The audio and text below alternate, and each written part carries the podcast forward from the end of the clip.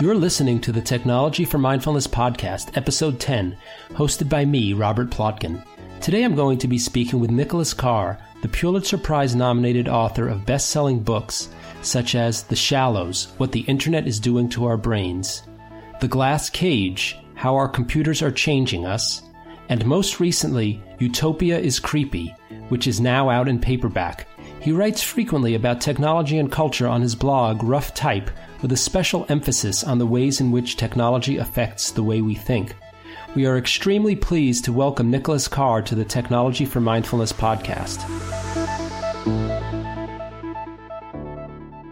Hi, this is Robert Plotkin, the host of the Technology for Mindfulness podcast. Today I'll be interviewing Nicholas Carr, who has written extensively about the ways in which digital media dissolve boundaries of space and time. As you'll hear in the interview, one of his suggestions for protecting ourselves against the harmful effects of overuse of smartphones and other technology is to put our phones away when we eat dinner with our families or go for a walk. This is just one way in which we can reintroduce boundaries into our interactions with technology in order to stay more present and to relieve stress and enjoy ourselves more. Here are just a few more tips for setting limits and boundaries on your use of technology. Use the Do Not Disturb feature on your phone. Turning on Do Not Disturb will silence all notifications on your phone. For example, it will stop the phone from ringing and text messages from beeping and flashing on your screen. You can either turn it on or off manually or schedule it to turn on and off at certain times. I've set mine to turn on an hour before I go to bed and turn off an hour after I wake up in order to give me a distraction free buffer at the beginning and ending of my day. If you're worried about missing important messages, you can set Do Not Disturb to let through messages from people like your family members who you set as your VIPs. Another way to introduce boundaries, and I know that this one can be very difficult, is to keep screens out of certain rooms in your house, such as the dining room or your bedroom. If that's too hard, try doing it during certain times, such as during meals and while you're sleeping. And here's an example from our Tap into Mindfulness program. Find your smartphone right now, wherever it is, say your pocket, on your desk, or in your bag. Now reach out for it, and just before your hand reaches the phone, pause with your hand in place and ask yourself, why are you reaching for the phone? And whether you really need to pick it up right now. Then pull your hand back without picking up the phone. Practice this mindfully 10 times in a row, every day. See if it helps you to avoid picking up the phone out of habit when you don't really need to. For better or for worse, today's technology doesn't impose many limits on how we use it. As a result, it's up to us to impose those limits. Stay tuned to the Technology for Mindfulness podcast and blog for more pointers on how to use technology wisely and share your insights with us. We hope you enjoyed today's tips and that you'll enjoy the upcoming interview with Nicholas Carr.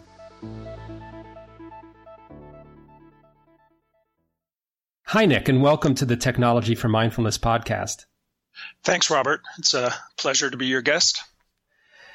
Uh, thanks for being here. And I've been reading and following your work for a very long time. And although I don't think anyone would call you someone who's anti technology, you do tend to focus on the darker or underside of technology and on challenging the assumptions and promises of people who market technology and claim that it'll bring us into some kind of utopia. You push us to ask really hard questions and to, to try to see all sides of technology. I, I have wondered what motivated you and led you in this direction to act as what I'd call a kind of techno utopian gadfly? um, I think originally it was my own personal experience. Um, I, in, in my own life, I, I certainly haven't been anti-technology. I've been a, a great fan of computer technology in particular. Um, when the, I was in my early 20s when the personal computer came around, and you know, I found I found the device is absolutely fascinating and incredibly useful, and um, so so really loved uh, the technology. But it was it was you know, after I'd been after the World Wide Web arrived and started spending a lot of time not only using the computer but tapping into the net, um, I started noticing a troubling change in the way I think or the, or in the way I don't think. Um, and in particular, I was having trouble concentrating. Um, you know, having trouble doing things I used to do all the time, like get deeply engaged in a book, say. Um, and and what I realized is that that I that my mind seemed to always want to behave the way it behaves when I'm sitting in front of a, when I was sitting in front of a computer screen. It wanted to be have lots of stimulation, wanted to sh- shift its focus all the time, um, get lots of information in different forms, and it it it kind of resisted calming down. And this was this was really concerning to me because uh, even though I appreciated times of great stimulation, I also always appreciated times when you could be uh, think a little more calmly and be a little more contemplative. And so I began to to question how our use not only of computers and later smartphones and stuff, but how people's use of technology, of tools in general, can shape in I think a pretty deep way their thoughts, their perceptions, their behavior, and that led me to to to see a different side of computers and the internet and, and all digital media. And it was a darker side a, a, a kind of a kind of reprogramming of our of ourselves that isn't necessarily to me in our own best interest and for those people who haven't read your 2010 book, The Shallows, when you say reprogramming of our brains, you mean that quite literally, right? Not just metaphorically. You go into the, both the neuroscience in quite a lot of detail and the efforts that tech companies have made to understand our brains and to take advantage of how they work and how they can be reprogrammed. Can you talk a little bit about that for those people who aren't familiar with this literal rewiring? Sure. So our what we know about our brains, and, and this is a fairly recent development in brain science, we know that they're very adaptable. Like the rest of our bodies, we're, our minds are constantly adapting to our surroundings, to our environment. And this happens you know, not at some superficial level, but ultimately it happens at a very deep level and through a process that scientists term neuroplasticity, which we've learned a lot about in the last 40 years. And, and that means that our brains are plastic at a biological level, plastic meaning malleable. Um, and so, and so our, our, our brains at a cellular level, at a neuronal level, are constantly adapting uh, to our surroundings, to our behavior, to our habits. Um, and that means that, for instance, um, if you if you do a lot of thinking or perceiving in one particular way, your brain will devote more of its resources um, to that way of thinking. So it, it will uh, it will kind of prune away neurons and, and, and, brain circuits dedicated to other ways of thinking in order to apply those resources, those biological resources, to kind of your habitual way of thinking. Um, and this is this is this neuroplasticity is usually a very good thing. It, it's what makes us adaptable. It what's it what it's what gives a lot of flexibility to our thinking. So when our circumstances change, uh, we can change the, our way of thinking to to adapt to them. The problem is is that uh, one of the, if not the most important thing in our surroundings these days is not nature the way it used to be, but technology, which changes very, very quickly. Um, and I think has a particular deep effect on the way our brains function. Um, because what we know about, you know, the adaptability of our brains is that is that it is keyed to habits of thought and habits of behavior. And you know, with a computer, with a smartphone, we really deeply change our habits. We, we use it for all sorts of things, all sorts of perceptional things, all sorts of cognitive purposes. And as a result, I think it's a very, very powerful means of influencing the way our minds work. Um, that can be for the good, but it also can be for the bad. There's no there's no rule that says our adaptations, our brain's adaptations, have to go in a positive direction. Uh, they, they, since they're just sheer adaptations to the environment and the things in the environment, they can go in a bad way too. I remember one of the things I was quite surprised to learn in the shallows was that uh, the idea that once you reach a certain age, your ways of thinking, let's say, are fairly fixed, it seems is not true. You know, you and your personal story seems to bear it out that you were well into adulthood uh, when you had developed certain patterns of thinking and being able to engage in deep thought. You talked about uh, being able to read a book from start to finish. And in, in, the book, you quote not just yourself, but other people. And these are people like professors who earn their living from engaging in long, deep, extended thought, who's all said, you know, I'm really finding I can't do this anymore.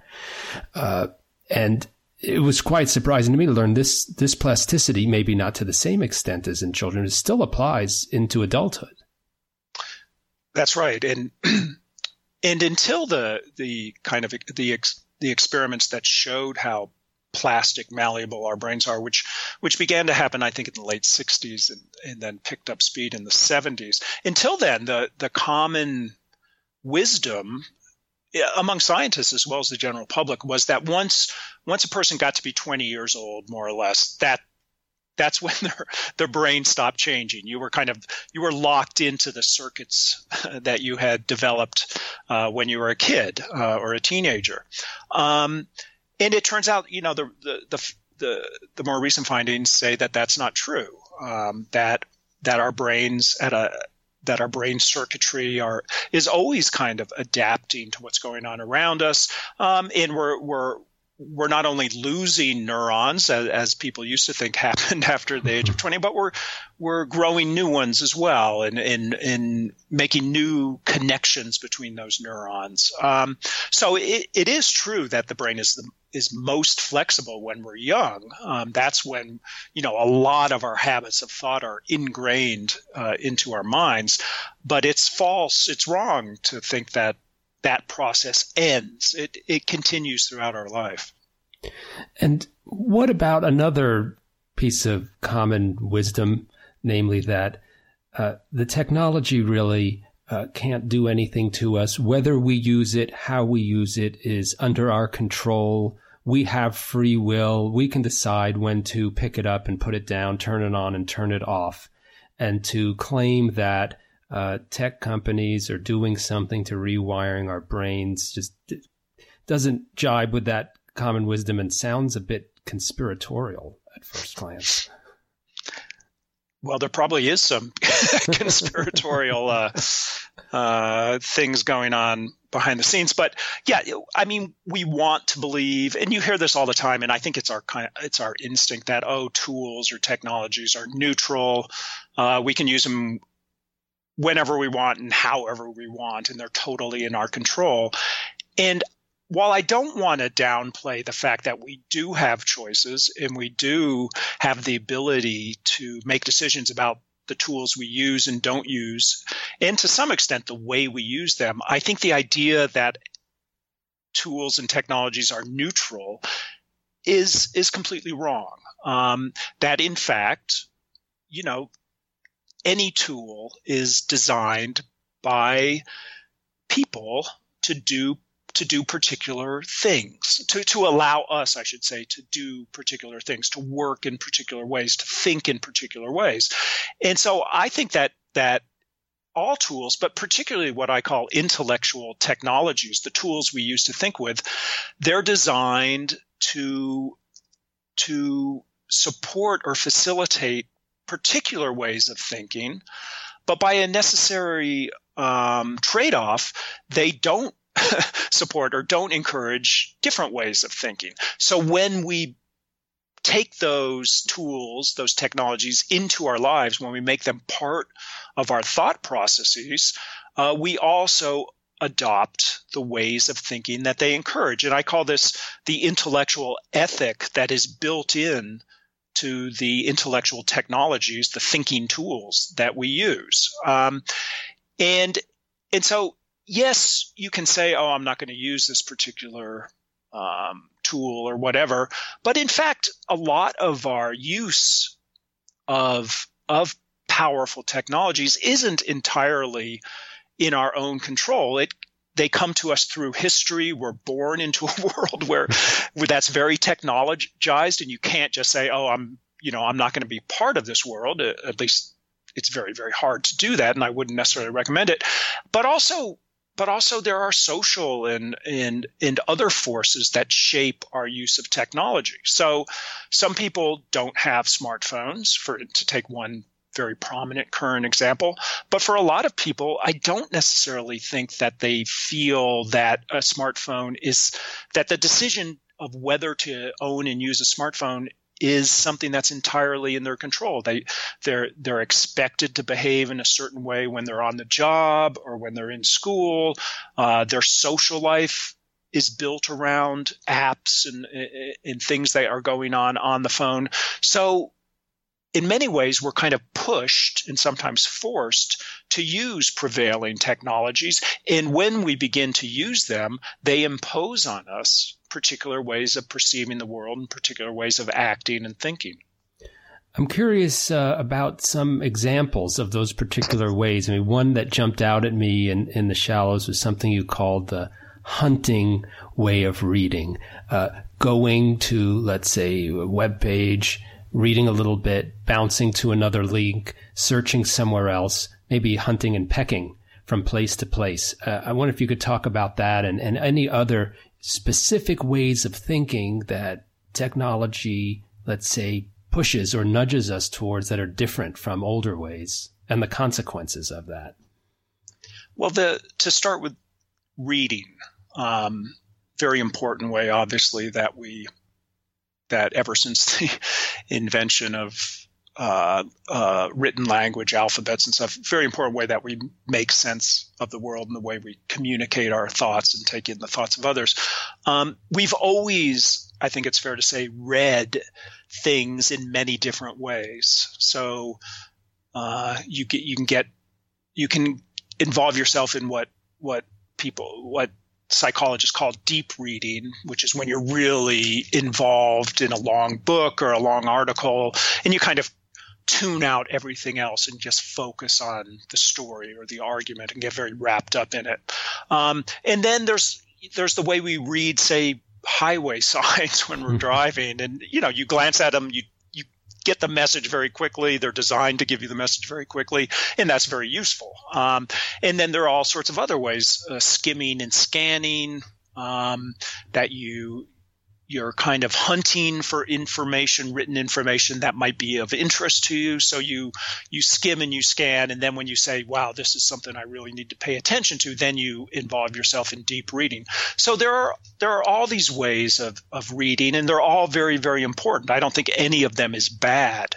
Um, but what's I think what what changes, and there's quite a bit of evidence um, to this effect. What changes when we read on screen, particularly when we're reading um, uh, web pages or social media pages, things that have lots of links, things where there's lots of different stuff going on, um, the entire technology, the entire you know web, uh, net, the the screen is giving us lots of different options for what we might look at. So there's a, there might be a page of text, but there's also your Facebook feed and your email and a zillion other things going on.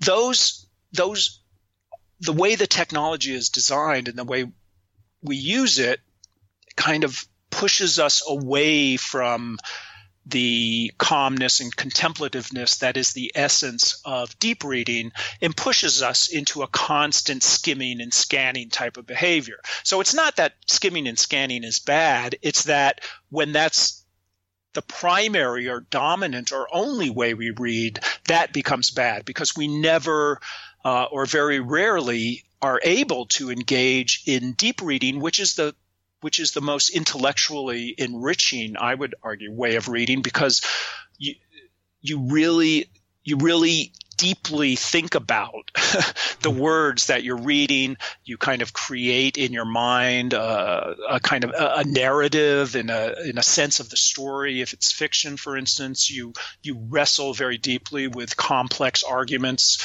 um, because you're focusing your mind. If we lose that, and I think I, I think we do lose it as we become adapted to the way of reading that the internet uh, suggests we should engage in all the time, then we lose something very important, I think. And by extension, I, you know, I think that's one example, but by extension, I think that digital media, um, and this was when I wrote about this 10 years ago, it was, I, I could already see it in myself and in others. And since then, we've had the smartphone become the dominant uh, personal computing technology, which seems to me to magnify all the things I talk about. But what this technology, the kind of thinking this technology encourages, is a very fast paced, very distracted uh, way of thinking where you're multitasking, your attention's divided, you're getting lots of stimulation from lots of different sources. It's very it can be a very kind of bedazzling or beguiling way of thinking, um, which is why we were so quick to engage in it. But what the technology doesn't encourage, and I think what becomes harder and harder, and I certainly see this in myself, is screening out all that stimulation, screening out all those distractions, turning off the gadgetry, and actually being, whether it's reading or, or just following your own trade of thought, being contemplative, being reflective, being introspective. The ways of thinking that, until recently at least, were considered, and I think rightly so, the highest forms of thinking that the human mind was capable of. Those are the ways of thinking that the technology is making it much more difficult to engage in. They've never been easy to engage in because we're distractible people by nature, but now they're even harder to to to indulge in. And I'm wondering what you think the serious consequences are of this. It seems like you've touched on potentially for intelligence or creativity. In fact, your article that believe led to the writing of The Shallows was called Is Google Making Us Stupid? that was back in 2008. Right. Um, and that, that did lead uh, to the book.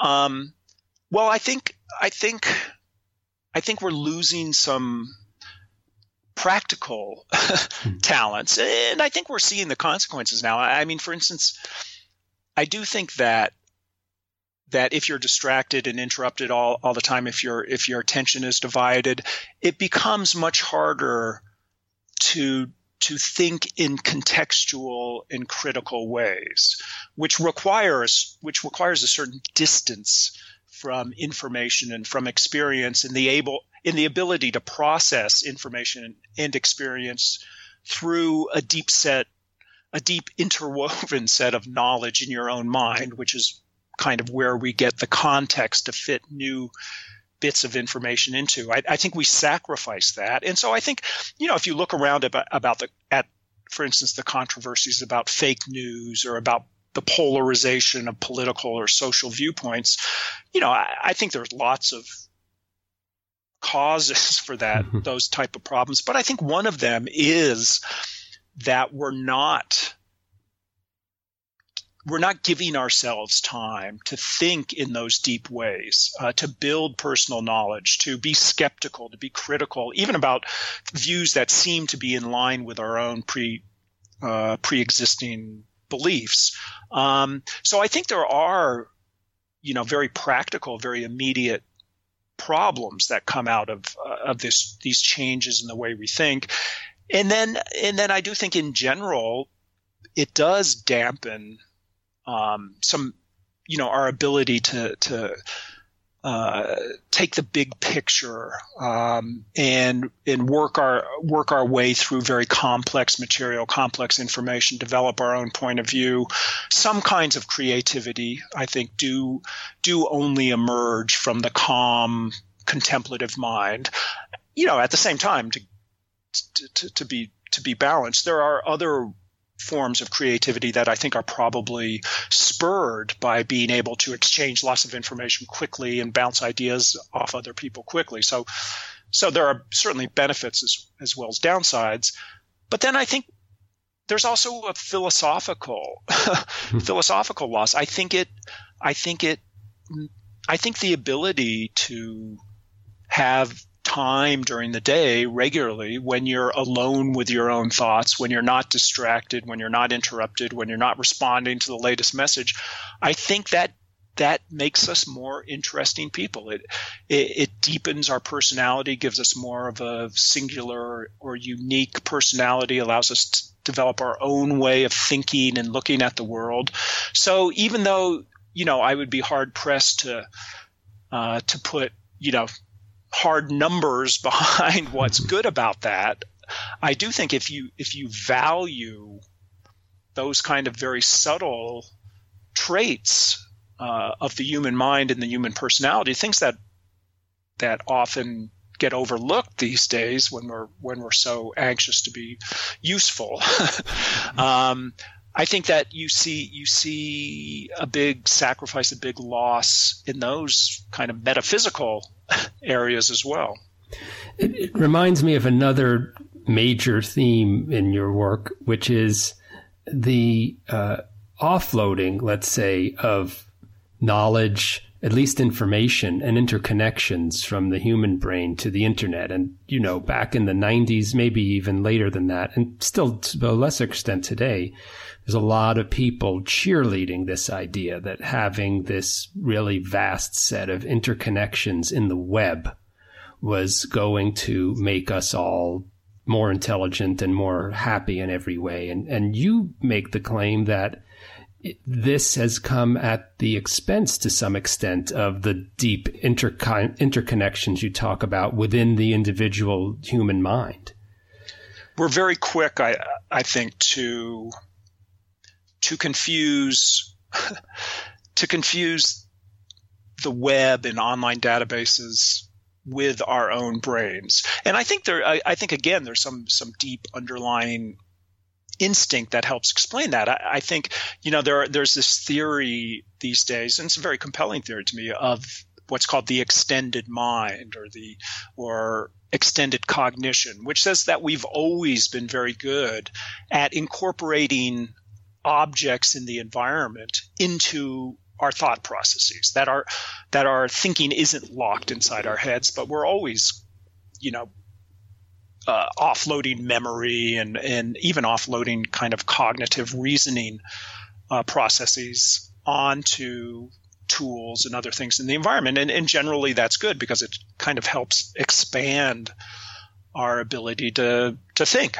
um, and perceive. But the danger is that when you have a powerful, very powerful tool always at the ready, uh, always at your side, always on, you can start offloading very, very important mental functions onto that uh, device. Um, and you begin to lose uh, certain things that your brain is actually good at doing, whereas the technology isn't very good at doing. So I think we we see this we see the, this this is sad to me in a way. We see this assumption that, oh, I don't have to remember things anymore because it's all out there on the on the net or on Facebook or whatever, and I can tap into it in two seconds with my phone or my computer. Um, and what that fails to recognize is that our own biological memory works in a very, very different way than online memory works. And the most important thing about our own memory isn't that it's a whole group of individual discrete facts that are just superficially linked uh, in our brains, the way the way data exists in, in digital databases. What's what's crucial about the process of remembering is that when we create our own memories, we create rich associations, rich connections with everything else we know. Um, so new facts that we learn or new experiences that we have are woven together with this rich body of knowledge within inside us that, that that encompasses facts and experiences and emotions and perceptions. And it's those connections I would argue that that are the most important to our minds and to our thoughts and certainly to our to our construction of personal knowledge. So if we if we simply offload the function of memory to uh, the web to the net, and I think we are doing this, and I think there are, there have been there have been um, very interesting experiments and studies that show that we're doing this. We don't make those connections, um, so as a result, we get we get an abundance of facts or some some of which aren't so f- as factual as we might think, an abundance of information, but we lose the ability to to pass that new information through a rich context that exists from the interwoven uh, information in our own mind. And so, so we, we have lots of information, but we start to think more superficially about it. Um, and it seems to me that that is the big, one of the big dangers we face as we, uh, as we do offload lots of these, these mental functions onto this very fast and very capacious technology. I know in your book, The Glass Cage, which is about automation, you, you do talk about some promise for ways in which technology can be developed and used to help reinforce these kinds of interconnections, even though most of the technology that we are all dealing with every day doesn't do that. Uh, you, you, do point out some examples of a more positive direction. I'm thinking of uh, the examples you gave of architects who have actually swung back, you could say, from using highly automated drafting software to software that's more interactive. And the same with uh, photographers who have s- switched back from digital to analog to use a process in which they are interacting back and forth more with the technology and using more of their own brain to do the the hard labor and not offloading it. I wonder if you can talk. I mean, we've been focusing mostly on the critical, uh, but I'm wondering if you could talk about what you see as some of the promise for using technology and and not just uh, throwing it all away. You know, it's not that computer technology, digital technology is bad. It's it's extraordinarily powerful and can be extraordinarily useful in in many many ways, as we, as we all know, and as certainly certainly I know. the The problem is that it's so powerful, um, in becoming ever more so, in in in in so good at anticipating our needs and then fulfilling them without us having to make much effort. And this is, of course, isn't isn't something that comes mysteriously out of the technology. It's it's something that's the technology is designed and programmed to do because it suits the business interests of the of, of the companies who make this stuff who want us to be dependent on it. And I, I don't necessarily mean they, they want that in an evil way. They, they love the technology too, uh, but their business profits are, are very much caught up in making us as dependent on computers and smartphones and stuff as possible. So we use them more and more and they, they make more money. So that's just, that's kind of obvious. But so it's not, so the, the hard thing is to figure out how, how should I use this tech, this powerful technology that can actually do pretty much anything for me. How do I set limits on it? How do I decide what am I going to let the technology do? What am I going to do in concert with the technology? And what am I going to do just by myself? Um, and and I do think that one of the themes that came out through my research is that is that very smart, very creative, very intelligent people are beginning to be more skeptical about these powerful tools. So, for, in, for instance, architects, um, it's gotten to the point where there is architectural software that you can sit down, an architect can sit down, plug in some numbers, some parameters, in the software will do most most of the work in designing um, the building or the public space or whatever. And as as happens to all of us, I think the the initial reaction, even of very experienced architects, is to say, "Oh, this is cool! Look what I can do with this machine! Look what this machine can do for me!" And so, as I, you know, as I found out when I interviewed different architects, the first instinct is let's just make use of all of this stuff. Let's sit down when we have a new project, let's sit down immediately at the computer and start plugging in data and, and see what the computer says. And I think this what what smart architects and sensitive architects are beginning to realize is that you know in the early stages of a pro- project actually depending too much on the computer can lock us into a narrow way of thinking. Um, the computer isn't all that good. Uh, it doesn't have the ability of an experienced, talented human mind to conceptualize in a very very wide open space and so so what they're doing is they're going back in many cases to things like sketching by hand on a pad of paper or building models out of uh, cardboard and foam core and stuff. Um, and then it's only later in the process when you want to, for instance, kind of design complex systems for you know heating or something where where it where the power of the computer can be very very beneficial because it speeds up a kind of uh, these kind of decisions. And it also can you know allow you to to to kind of print out you know uh, uh, plans and so forth in a much more in a much faster and much more kind of uh, much more multifaceted way than than people are are capable of. So it's so what they're doing is they're saying, you know, there are some stages in work, creative work or analytical work, where computers are very powerful and, and, we want to bring those in. But then there are other areas, and they tend to be more formative areas, where if you bring in a computer too early, early it shuts down your creative abilities. And it also and we see this in other areas it also can dull your talents because you become so dependent on it. And so we want to clear that space for us to work uh, with our own minds with our with our colleagues without the mediation of computers.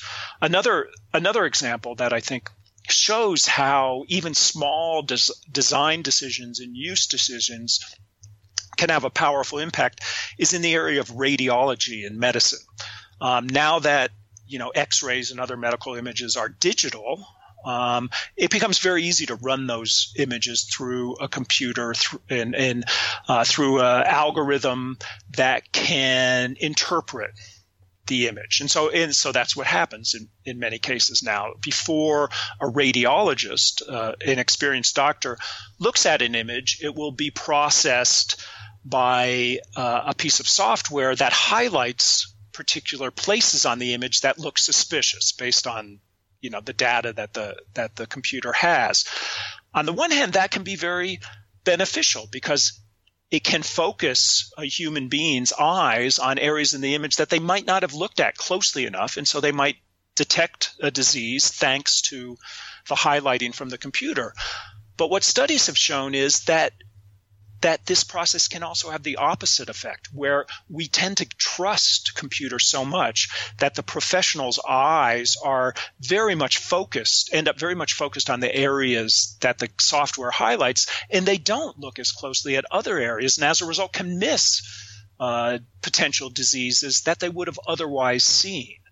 And so, what what some uh, doctors and, and some hospitals are realizing that is that if we change this process so that before the image goes through the software, we give the raw image to the talented, experienced radiologist and let him or her look at it and analyze it first, then they might, you know, we might get the best of their uh, experienced eye and then subsequently run it through the software and then they can the, the the professional can use the highlights of the software to kind of double check their own work. Um, and the, and you kind of get the best of both worlds the the the the deep knowledge of the human being and also the power of the computer. Just by shifting uh, the way you use the machine a little bit. And i think it's these kind of decisions about designing software designing uh, computer gadgets, designing the processes by which we use them, that we can come to a more fruitful collaboration and partnership with our machines. But this requires a change in the in the dominant way of thinking about computer design and computer use, which more and more says, let's figure out what a computer can do and then use it for whatever it can mm-hmm. we can possibly make it do and then whatever's left over we'll we'll allow ourselves to do that that's the wrong approach it strikes me yeah the computer mac automation maximalism i mean right. it, uh, it it also i think you also talked about uh, there there are side benefits, so to speak, to this, which is it's not just that um, making the best use of the human and the computer in an individual case gives you a better outcome, but that over time, as you said, the person is getting to exercise their skills and keep them fresh and perhaps even improve uh, so that over time they can they can get better. I would guess uh, also be happier, more satisfied at their job. And I know you pointed out in the book ways in which it means that people are then better, much better prepared either for an emergency, an unusual situation, or a situation in which the technology fails because they've been keeping their skills up all along. There's a there's a there's a fundamental concept in the in the science of automation, the science of how humans and machines interact, and particularly humans and computers, that that's called the automation paradox. Um, and I, I, wish this was more broadly known, particularly by software designers and system designers. But what the automation paradox says is that we often bring in computers into a complex process with the hope of reducing human error. So we think that, you know, the more that we can we can use the power of a computer to do things, then the less likely we are to suffer occasional human errors, which can be very which can be very bad in, in the worst cases. But what happens is that that you bring in a computer into a complex process, the human being begins to rely more and more on the computer to do the hard work, analysis, uh, perception, decision making, judgment making. And as a result, the human being is not engaged in the hardest elements of the work. The human being is not challenged. And what we know about the way we learn things and that the way we develop talent is that it's all about being challenged. It's all about facing hard problems and figuring out how to solve them. And that's how we build up our knowledge. And, and then once we've solved one hard problem, we can solve another even harder problem. Um, and when you bring in a computer to ease our way through our jobs, we don't face those cha- challenges. We begin to lose our skills. Uh, we begin to lose our engagement in the work, in our situational awareness. And then what happens is if the if something goes wrong, something that the computer can't handle, or if there's a technological problem uh, where the computer shuts down or something, suddenly you have a human being who is less capable, less talented, less engaged in the work, and much more likely to make an error. So we the paradox is we bring in the technology to reduce human error and we end up making human error both more probable and in some cases the worst cases more catastrophic when it happens. Um, so this is you know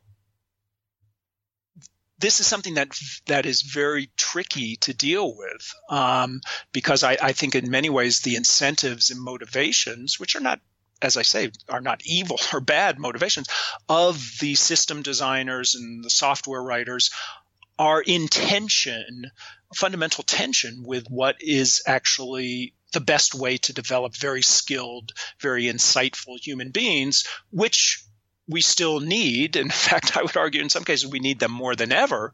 And also, uh, you know, as you mentioned, the fact is that not only are our talents um, dependent on being challenged and doing hard work, but much of the satisfaction and fulfillment that comes to us from our jobs or even from the things we do in our personal lives comes from facing difficult problems and challenges and overcoming them. That's a that's a very important source of satisfaction that in our in our in our rush to feel feel in our rush to gain convenience and ease and easiness we often overlook. Uh, but when once you steal those sources of satisfaction um, and engagement and fulfillment from us um, then we're left kind of alienated and, and feeling kind of underutilized, to use a labor term. Um, and I think, I think a lot of us, and I think if, if you look at some of the kind of psychological problems that seem to be prevalent in society, I think these reflect the fact that we are becoming too dependent on technology to do hard things for us. And as a result, we end up disaffected. Yeah, and as I was reviewing your work in preparation for this, uh, another theme which this reminds me of, I think, in, in a lot of your work has been uh, to what extent uh, does making computers more intelligent not just potentially make result in us being less intelligent, but is there some way in which making machines more human uh, result in us being more machine-like? And is that inevitable, or is there some other way we can design and use machines? I think it is. I, I think it is something. I, I don't think it's inevitable, but I think if we if we use te- if we become dependent on technology without very carefully thinking about what both what's gained and, and what might be lost, then I think it's very easy to have this kind of transfer of sensibility um, between the technology and the human being. So we we the more quote unquote lifelike we made the technology, or the more able to take over um, responsibility for things we might have done ourselves, the more we begin to look at the world and to act in the world the way a computer would because we're so dependent on it. Um, in that, in the case of computer technology, which is all, which has, as well as being a kind of tool, has also become the dominant form of media technology. I think it ha- it magnifies that effect because we find ourselves mediating mediating our relationship with the physical world, the social world, other people, our own experiences more and more. We either we either have those experiences through a computer screen or we have a computer screen nearby that is influencing the, even the direct experiences we have uh, with the physical world with nature with society. Um, and so i think I, I, think for both of those reasons, you know, one we're, we're offloading some responsibilities to computers, and also we're allowing computers to mediate our experience. For both of those reasons we tend we will tend if we don't resist some aspects of that we will tend to to see the world and act in the world more like computers do. I wonder if you have any suggestions. Uh, we've talked a bit about ways in which technology could potentially be redesigned. I'm wondering if you have any suggestions for those many people out there who aren't in a position to redesign technology, but who are users of it, people like you and me. What what what have you done, or what suggestions do you have for people who you know have no choice in a lot of ways but to use existing technology, but to do so in a way that enhances their humanity and intelligence and avoids as much as possible a lot of these negative effects you point out? I wouldn't you know, I wouldn't go so far as to say we have no choice because we have choices in what devices we buy and use, what what software we buy and use, what apps we download or don't download, and ultimately, you know, the design the design questions or the, or the people who are doing the designing are influenced by their customers because that's what their business involves. So if their customers demand different kinds of products and different kinds of experiences and different kinds of interfaces, then I think the companies will have no choice to respond. In fact, they'll respond quite quite readily. You know, the the tricky thing there is that doing making those choices individually doesn't really have much of effect. So so more it only has effect if a lot of people mm-hmm. try to put pressure a lot of people become aware of these issues and try to put pressure through their actual purchases and use patterns and behavior put pressure on the suppliers. And and I, you know I think that's hard but I don't think it's impossible. But but as for individuals you know I don't think I don't think there's any mystery here. It, it's all about and and and this isn't easy because in many ways it requires changing changing your habits, which is always hard, and it also in some cases means going against the general flow of society. Um, but it it means being more deliberate in your choices about how and when you use different technologies. We we kind of I think a lot of people have come to assume for this is one example that they have to have their that they have to carry their smartphone with them all the time. One thing we know about the smartphone is when it's near us, even when we're not actively looking at it, it it influences our thoughts. It's a very very powerful um, attractant for our minds, uh, and, and certainly a very powerful pull on our attention. And because our we have, you know, our brains have limited amounts of attention to allocate to the world and limits of limited amounts of cognitive resources. Every time, you know, every time that the phone pulls on us, it it it reduces our ability to pay attention to other things and to think deeply and so forth. So, you know, one thing I would encourage is is simply for people to say, you know, I'm going to go out shopping or I'm going to go out for a mm-hmm. walk or I'm going to have dinner with my family. And, you know, I'm going to turn off my smartphone and I'm going to put it in a different room. I'm going to mm-hmm. get it far away from me. And, you know, that's actually not that hard to do. Um, it's hard to do when you first do it because you're we're so we're so used to having it around all the time and pulling it out and looking at it and feeling a buzz and stuff that you feel like something is missing. But I think I think what you find is if you spend a significant amount of time during the day without your without your iPhone or your Android or whatever at hand, it really will change your sense of freedom of thought, uh, your sense in your perspective and stuff. And I think that is something that's actually possible, but people don't. Pe- people are so people are so habituated to keeping the phone with them and, and, feeling that it's somehow essential to their life that they don't even think about the fact that it doesn't have to be that way. So, so I think, so I think it is possible for us to be more deliberate in making choices about when and how we use all these devices and all this software. Um, but it does it it does require backing up a bit in saying that the kind of the general patterns that seem to be the norm in society may not be the best patterns for how how we interact with this the, these very powerful technologies. Yeah, setting limits on how, when, where, and practicing remembering to do them and, and, and doing them.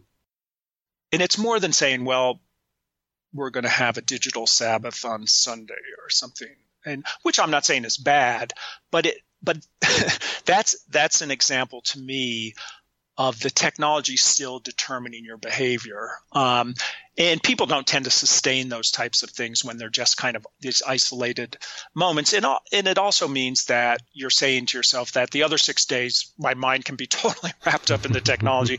and that doesn't necessarily solve the problem. Hmm. I wonder, um, somewhat related, uh, your latest book, which I love the title, Utopia is Creepy, uh, is going to be coming out in paperback soon, is a collection of essays, many of them blog postings. I've read your blog for a long time. The postings on them do tend to be much more contemplative and deliberative than on many other blogs. And, and yet it is a blog. For you, it seems like an interesting choice to write a blog at all and to publish a book of blog postings. I'm just curious about your own experience doing all of this, your thought process as a writer, and who some as someone who writes about digital media. you know, what what is your experience that you could share about the process of of blogging, particularly given how many years you've been doing it and how it relates to the actual content of your work? Yeah, I, I don't even want to think about how many years I've been doing it, but but I started I started my blog in 2005. Um, ancient history now. ancient history. Also, although the beginnings of contemporary history, because that's when you know just we were just on the it was called Web 2.0 back then, and just on the verge of the kind of revolution in social media and smartphone like devices. They were Blackberries then, but the iPhone was coming up pretty soon. Um, and you know, I, I started kind of just as an experiment because there was all sorts of blogging going on and I was a you know I was a technology writer. And so I said you know what what is this thing? And the best way to learn about what the thing is is to actually do it for a while. So I didn't I didn't really expect that I would end up you know continuing it for 12 years or however long it's been. But but I did find that I that it it allowed me to do a different kind of of writing that was actually quite fun and, and, and quite interesting. And I think the original conception of the blo- of blogs, which come from the term weblog, was that people would read things online or see things online, and then they'd write their reactions to them and they'd post them on their blog. Um, and to me, that was very interesting because I I think it was different from any writing form we've had before. It was kind of you took the form of a diary where you're kind of keeping track of your personal experiences and your reaction to them but you're doing it in public. So there's a formal aspect to it. You're not just writing for yourself, you're writing for an audience, but you're writing kind of a very real time, very immediate reaction to other people's writings, to videos, to whatever you're you're finding online, and and that struck me as very interesting experiment, and also an interesting kind of challenge.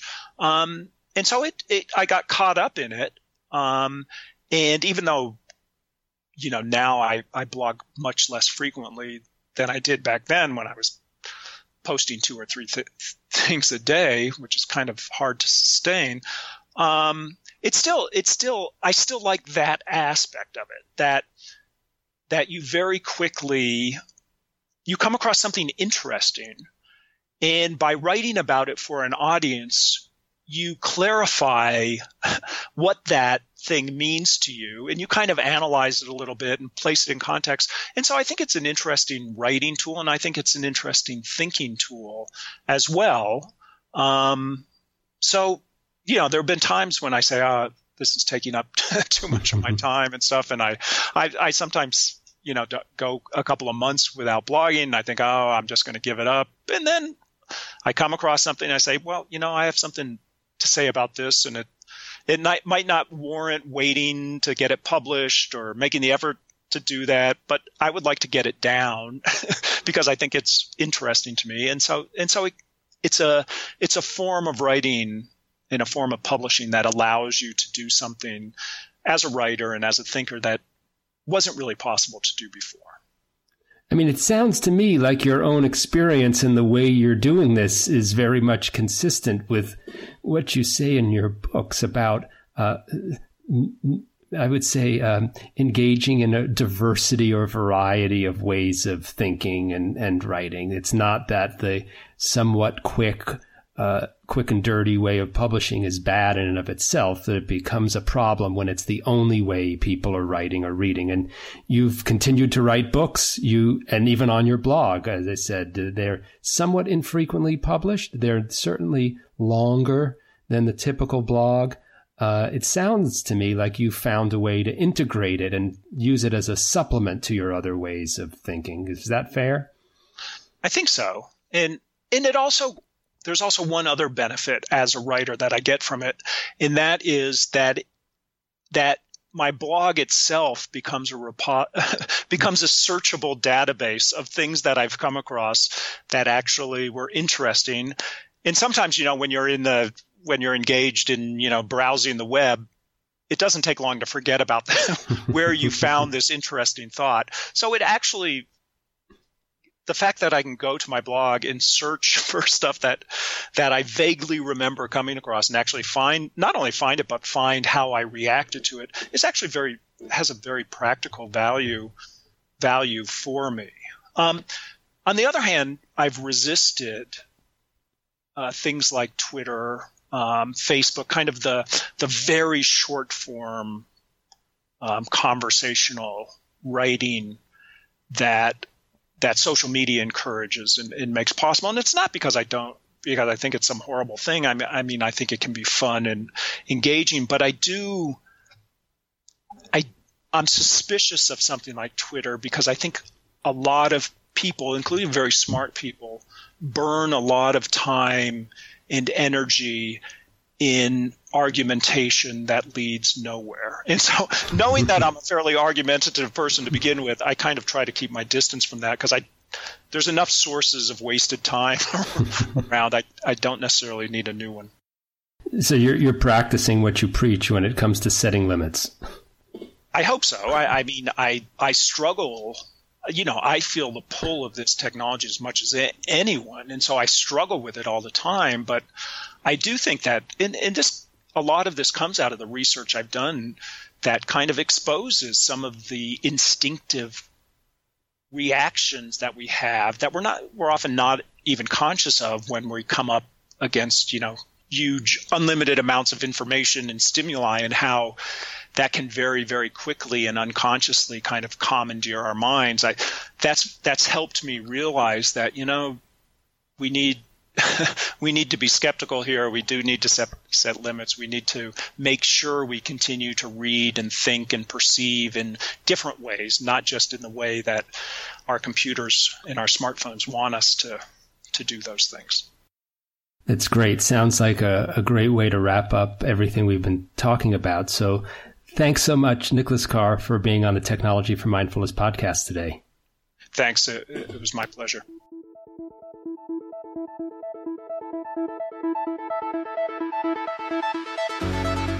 Thanks for joining us for this Technology for Mindfulness podcast with me, Robert Plotkin, and today's guest, Nicholas Carr, author of best selling books including Utopia is Creepy, now out in paperback.